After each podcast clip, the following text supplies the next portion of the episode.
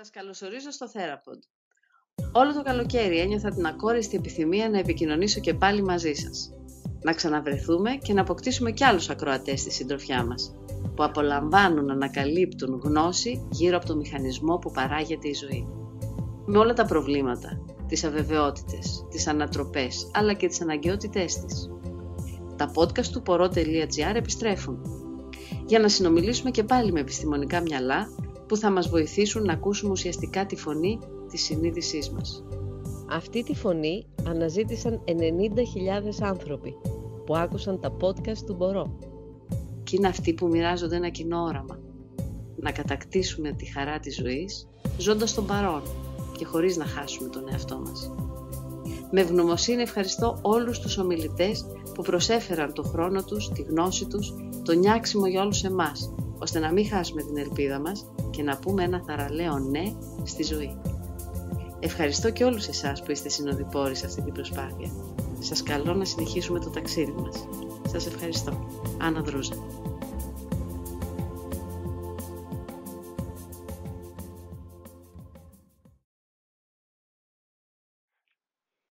Ποια ανάγκη του ανθρώπου είναι να έχει αυτή την εικόνα, την καλή εικόνα, να τον αγαπούν, να τον αποδέχονται; Τι είναι αυτό που κάνει έναν άνθρωπο να εν ονόματι μιας εικόνας. Ουσιαστικό. Αυτό που καμιά φορά ονομάζεται η δικτατορία της κοινής γνώμης, το τι θα πει ο κόσμος. Είναι για ανθρώπους που ε, με αυτή την έννοια ε, έχουν την αίσθηση ότι στέκονται συνεχώς απέναντι σε κριτές και να κάνουν. Ότι κρίνονται. Και ότι δεν είναι αρκετοί επομένως. Και ότι επομένως δεν είναι αρκετοί. Και άρα δεν πρόκειται να είναι και επιθυμητή. Δεν θα... Μπορεί να υπάρχει και ο φόβος πάλι να ελοχεύει, της μοναξιάς ενδεχομένως. Ότι... Ε, ναι, αυτό που κύριε βέβαια. Ε, σε κάποιους που κάνει το θέμα της μοναξιάς, σε κάποιους που δεν απόρριψης, ε, ε, το θέμα της υποκίνησης, άλλο. Και αν ξαναγυρίσουμε στο παράδειγμα, πώς μπορεί να σπάσει μια τέτοια αλυσίδα, δηλαδή πώς θα μπορούσε να συνειδητοποιήσει κάτι, να το σκεφτεί με έναν άλλον τρόπο ένας γονιός την ώρα που βλέπει το παιδί του; Δεν αποδίδει με το που στηρίζει και υποστηρίζει αυτή την εικόνα που εκείνος ονειρεύεται. Συνήθως, αν γίνει αυτό το άλμα, θα γίνει από το παιδί. Αν κάποια στιγμή δηλαδή, νωρίτερα ή αργότερα, κάπου συνειδητοποιήσει ότι αυτό το πράγμα δεν είμαι εγώ, ότι εγώ είμαι αλλιώς. Θα κάνει την επανάστασή του δηλαδή. Ας το πούμε. Αλλά συνήθως βλέπετε στη ζωή τα περισσότερα παιδιά μεγαλώνοντας να μην θέλουν να τα βάζουν με τους γονείς και να θυσιάζουν ίσως αυτό που πραγματικά είναι και θα θέλανε να γίνουν. Ή όχι. Ναι. Ίσως βέβαια όχι με τον τρόπο των παλιότερων γενναιών όπου ήταν περισσότερο ε, ένα κλίμα αυταρχικό ναι. Ε, και που, που διείπε και τις σχέσεις γονέων και παιδιών. Ίσως τα λέγαμε στη σημερινή εποχή, τουλάχιστον τα παιδιά έτσι που τους ενδιαφέρει η επίδοση, η καριέρα και το άλλο. Δεν το κάνουν αυτό μέσα από, από μια καταπίεση, αλλά μέσα από μια δικό τους τοπάρισμα. Εσωτερική δύναμη θα το έλεγα εγώ, ναι. Που δηλαδή η επίδοση έχει να κάνει με το τι περιμένω εγώ από τον εαυτό μου. Δεν είναι τόσο πολύ κάποιος άλλος που θα, με το μαστίγιο που με σβρώ, με οθεί. Αλλά ακριβώς το τι είναι περισσότερο δηλαδή ένα είδος, αν μπορεί να το πει κανεί έτσι, πολλές φορές, όχι πάντα, αλλά πολλές φορές μιας, ε, ας το πω, αυτολεήλαση, όπου εγώ ίδιος αναλώνομαι στην υπόθεση της επίδοσης, της επιτυχίας, της πρόοδου και όλων των σχετικών. Το ντοπάρισμα είναι αυτό, ε; Ναι, ακριβώς, γιατί δεν είναι το πάρισμα. Είναι δηλαδή, οθείται όλο και μεγαλύτερες επιδόσεις, σε όλο και πιο, σε όλο και πιο επιταχυνόμενους ρυθμούς ζωής, σε όλο και μεγαλύτερη αποτελεσματικότητα. Αυτό το μοντέλο της δυτικής ζωής που λένε. Ναι, ακριβώς. Που έχει έτσι το όνειρο μιας αυθονίας, να κατακτήσω. Ναι, ένα παράδειγμα τώρα που μου έρχεται στο νου. Τις τελευταίες δεκαετίες όλο και περισσότερο φαίνεται ότι στα Αμερικάνικα πανεπιστήμια οι φοιτητές για να ε, αποδώσουν και να ανταποκριθούν στις απαιτήσεις και εξετάσεις κάνουν εκτεταμένη χρήση ριταλίνης, η οποία ακριβώς κρατάει κάποιον ξύπνιο. Δεν χρειάζεται τόσο ύπνο για να μπορούν να εργάζονται περισσότερο. Αυτό είναι ένα ντοπάρισμα, ένα αυτοντοπάρισμα. Και πίσω από όλο αυτό, ποια ανάγκη του ανθρώπου κρύβεται; Για να πάμε πάλι σε αυτά που σας ρωτούσα πριν. Ποια σημαντική ανάγκη, ανάγκη για δύναμη, για εξουσία, για χρήμα. Ένα ντοπάρισμα ώστε να σε φτάσει πού; Η απάντηση σε αυτή την ερώτηση ξεκινάει κάπου 500 χρόνια πριν με τον Ρενέ Ντεκάρτ, τον φιλόσοφο, ο οποίος ο Ντεκάρτ θεωρείται από τους ε, πρώτους οι οποίοι άνοιξαν τον δρόμο για το επιστημονικό πνεύμα. Ναι. Ο Ντεκάρτ λοιπόν γράφει σε ένα βιβλίο του ναι. ότι το, το ζητούμενο είναι να γίνουμε κυρίαρχοι της φύσης. Να ελέγξουμε τη φυση Και με φύση τώρα πλέον δεν εννοούμε μόνο τα, τις θάλασσες και τα δέντρα και τα ζώα, αλλά ναι. με φύση εννοούμε το κάθε τι το οποίο δεν, είναι, δεν περνάει από το δικό μας Κάθε τι δεν περνάει; Κάθε τι το οποίο δεν περνάει από το δικό μας χέρι. Ναι. Ότι κάπου όλα πρέπει να ακριβώς να τεθούν κάτω από τον δικό μας έλεγχο. Έτσι, παραδείγματος χάρη, ε, για να πάμε και στα πιο καθημερινά, ναι. ε, διάφορες ε, πολύ δημοφιλείς πλέον σχολές ψυχοθεραπείες κινούνται στην κατεύθυνση αυτό που λέγεται life coaching, προπόνηση ναι. ζωής.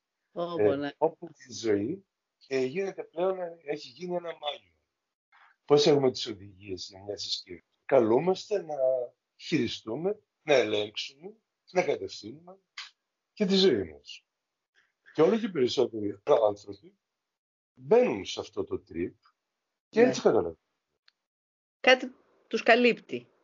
Αυτό. Αν θέλετε το πνεύμα της εποχής, στο οποίο κινούμαστε πλέον και στο οποίο όλο και περισσότερο και οι νεότερες ζήμες το παίρνουμε με το μητρικό γάλα. Άρα με το να έχεις την ψευδέστηση ότι ελέγχεις τις καταστάσεις τα... Ακριβώς. και τη ζωή σου και τις ζωές των άλλων, νομίζεις ότι... Ότι τίποτα δεν ξεφεύγει από τον έλεγχό σου. Ότι είσαι... Είσαι παντοδύναμος. Αν το θέλετε και έτσι, ναι, είσαι παντοδύναμος. Ναι. Και ο θάνατος, που είναι κάτι που δεν νικέται. Θα ξέρετε, ίσως ότι και αυτό τις τελευταίες δεκαετίες γίνονται, νομίζω, αν θυμάμαι σε έρευνες σχετικές με την επιβράδυνση του γύρατος ναι. και τη γύρανση των κυτάρων και των κυτάρων, ε, πρέπει να δίνονται περισσότερα λεφτά από ό,τι για την έρευνα. Δεν είναι καθόλου ήσυχος ο άνθρωπος και ως προς αυτό. Ε, βέβαια, ήδη κατά έναν τρόπο, ο θάνατος θα μπορούσαμε να πούμε ότι από μια ορισμένη πλευρά νικέται όταν, όταν εννοείται κάτι που συμβαίνει όλο και περισσότερο με την πάροδο των αιώνων, ναι. καθαρά ως έτσι, βιολογικό Ή μην ξεχνάμε βέβαια και πολλά άλλα. Είναι καταρχήν η θρησκεία. Η θρησκεία θα μπορούσαμε να μπορούσαμε να σε μια ορισμένη οπτική, είναι τεχνικές θανάτους. Αυτό θέλω να το εξηγήσετε, να καταλάβει έτσι ο κόσμος που ε, μας ακούει. Ε, θα μπορούσαμε να πούμε ότι το, ε, το βασικό στοιχείο μιας θρησκείας είναι ακριβώς μια κάποια μέλουσα ζωή. Όταν υπάρχει μια μέλουσα ζωή, τότε ο θάνατος δεν είναι ακριβώς θάνατος. Η απάντηση στο θάνατο, ακριβώς, στο τέλος. Το, ναι, υπάρχει το τέλος δεν είναι, δεν είναι τέλος ακριβώς, όταν mm. υπάρχει και μια καινούργια Για να πάμε και σε πιο ήπια πράγματα. Ξέρω εγώ, όταν δίνω το όνομά μου στο παιδί μου, τότε δεν πεθαίνω ακριβώς. Ξέρω, κάπου το όνομά μου. Η συνέχιση. Η συνέχιση. Συνεχίζει να υπάρχει. Ο άνθρωπος που δεν φοβάται το θάνατο, πάβει να είναι σκλάβος. Θα μπορούσαμε να το πούμε αυτό. Αυτό δεν φοβάται πολλές φορές. Ε, έρχεται μέσα από μια, ας το πω έτσι, άλλη διαφορά. Δηλαδή, πολύ συχνά, ζούμε την καθημερινότητά μας, τη ζωή μας, κάνουμε σαν να μην υπάρχει αυτό. Αυτό εννοώ με άγνοια φόβο. Να σας πω πάλι ένα παράδειγμα. Όταν έχω μια γνώμη, την οποία υποστηρίζω ως απόλυτη. Ναι. Το απόλυτο έχει πάντα την αξίωση μιας διαχρονικότητας. Το απόλυτο, αν το πούμε τελειώ, δεν αγνοεί την παροδικότητα, στην οποία παροδικότητα ενικεί ο θάνατος. Τέτοιους τρόπους, ναι, ναι. με διάφορους τέτοιους τρόπους, είναι σαν να ζω αιώνια. Ή, αν πάρουμε το, το χρήμα. Αν, ε, παραδείγματος χάρη, εγώ, για να πάρω ένα αυτοκίνητο, πρέπει να εργαστώ, ας πούμε, ξέρω, ένα χρόνο, υπάρχει κάποιος ο οποίος μπορεί τα χρήματα αυτά να τα βγάλει σε μισή ώρα. Διότι αυτός ο άνθρωπος, κατά έναν τρόπο, έχει μια ζωή υπερπολαπλάσια από τη δικιά μου. Γιατί ακριβώς... Θα καταναλώσει. Μπορεί να καταναλώσει απείρως περισσότερα πράγματα από αυτά τα οποία εγώ μπορώ. Που σημαίνει... Ότι πλησιάζει στην αθανασία. Βέβαια εκεί δημιουργούνται τελικά, γιατί ψευδεστήσεις είναι όλα αυτά και δημιουργούνται άλλου είδους προβλήματα. Χωρίς να το ναι. καταλαβαίνουμε γιατί μπαίνουν από την πίσω πόρτα όπως είπατε. Δηλαδή όσο θες να αρνείσαι το θάνατο, ναι, ναι. μπορεί αυτό να σε φέρει αντιμέτωπο με ένα πολύ μεγάλο άγχος στη ζωή σου. Βαίνεις ότι συνδέεται με αυτό. Ξέρετε, πολλές φορές από διάφορα μονοπάτια κινούμαστε σαν υπνοβάτες. Ναι. Προχωράμε έτσι, ναι, χωρίς, να, χωρίς να καταλαβαίνουμε ακριβώς τι κάνουμε. Τα podcast του Μπορώ είναι για μένα μαθήματα ζωής. Με βοήθησαν να εξασκήσω την ικανότητά μου να ακούω, να συγκεντρώνομαι, να συνθέτω και να κατανοώ. Μια σύνθεση για όλους μας ελπίζω οριμότητας και αυτογνωσίας. Θα διευρύνουμε τα ενδιαφέροντά μας με την παραδοχή ότι το ένα είναι ταυτόσιμο με το όλον. Και όπως η ίδια ιδέα ποιητικά έχει εκφραστεί στη φιλοσοφία του Λάο Τσε, σας θυμίζω, αυτό που η κάμπια ονομάζει τέλος του κόσμου, η ζωή το λέει πεταλούδα. Σας καλώ να συνεχίσουμε το ταξίδι μας. Σας ευχαριστώ. Άννα Δρούζα.